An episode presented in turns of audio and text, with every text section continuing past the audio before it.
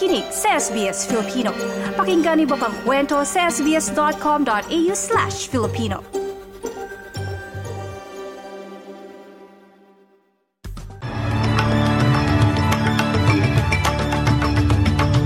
Sa ulo ng mga balita, cruise ship na may lulang daang-daang pasaherong tinamaan ng covid nineteen, dumaong na sa Sydney Harbour.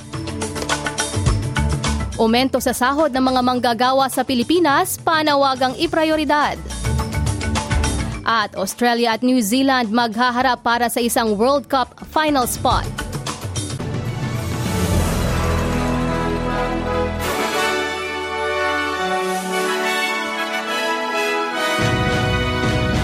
Sa detalye ng mga balita, dumaong na ang Majestic Princess Cruise Ship sa Sydney Harbour. Lula nito ang daang-daang pasahero na nagpositibo sa covid nineteen.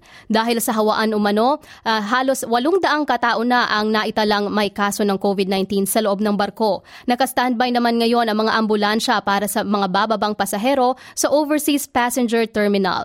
Ayon sa New South Wales Health, nasa Tier three o pinakamataas na covid nineteen risk level ang sitwasyon sa cruise ship ngayon. Dumadanas din ang estado ng bagong wave ng COVID transmission, dulot naman ng bagong Omicron variant. Balita mula sa Pilipinas, nanawagan si House Deputy Minority Leader at A C T Teachers Representative France Castro sa administrasyon ni Pangulong Ferdinand Marcos Junior na iprioridad ang aumento sa sweldo ng mga manggagawa. Sa ulat ng Philippine Star, ito ay sa gitna na rin ng mataas na inflation, pagtaas ng presyo ng langis na nagbubunsod sa pagtaas ng presyo ng mga pangunahing bilihin, ganun din ang gumagrabing sitwasyon ng ekonomiya sa Pilipinas. Ayon sa IBON Foundation, nitong October twenty-two, ang living wage ng bawat pamilya ay nasa one thousand one hundred thirty-three pesos kada araw na malayong malayo sa five hundred seventy pesos na minimum wage ng mga manggagawa sa National Capital Region.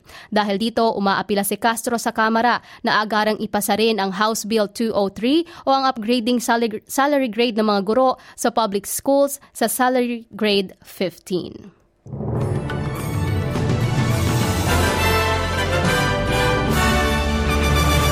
Balitang sports naman tayo. Sa rugby, magtutuos ang Australia at New Zealand para sa pwesto sa World Cup final. Ito ang unang pagkakataon na naglaban ang koponan sa men's test mula twenty nineteen. May dalawang panalo na ang Australia habang isa naman ang Kiwis. Pero hindi pa tiyak ang kahihinat na ng laro, lalo pa at parehong pursigido ang mga koponan na manalo.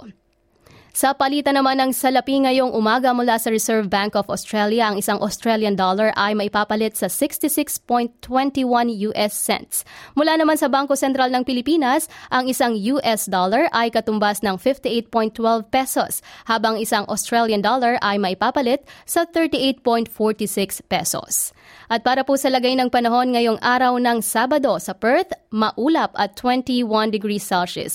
Sa Adelaide, maulan at twenty-five degrees. Sa Melbourne, may mga pag-ulan ding mararanasan at twenty-one, maulap sa Hobart at sixteen, uulanin din ang Canberra at twenty-five, ganun din ang Wollongong at twenty-four, maaraw naman dito sa Sydney at twenty-six, maulap sa Newcastle at twenty-eight degrees Celsius. Sa Brisbane, maaraw at thirty, sa Cairns, mainit at thirty-two degrees Celsius at uulanin ang Darwin at thirty-four degrees Celsius.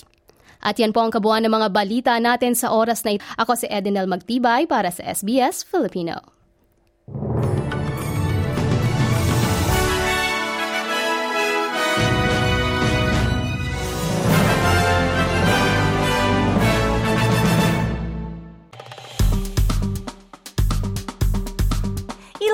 i-share, mag-comment, sundan ang S B S Filipino sa Facebook.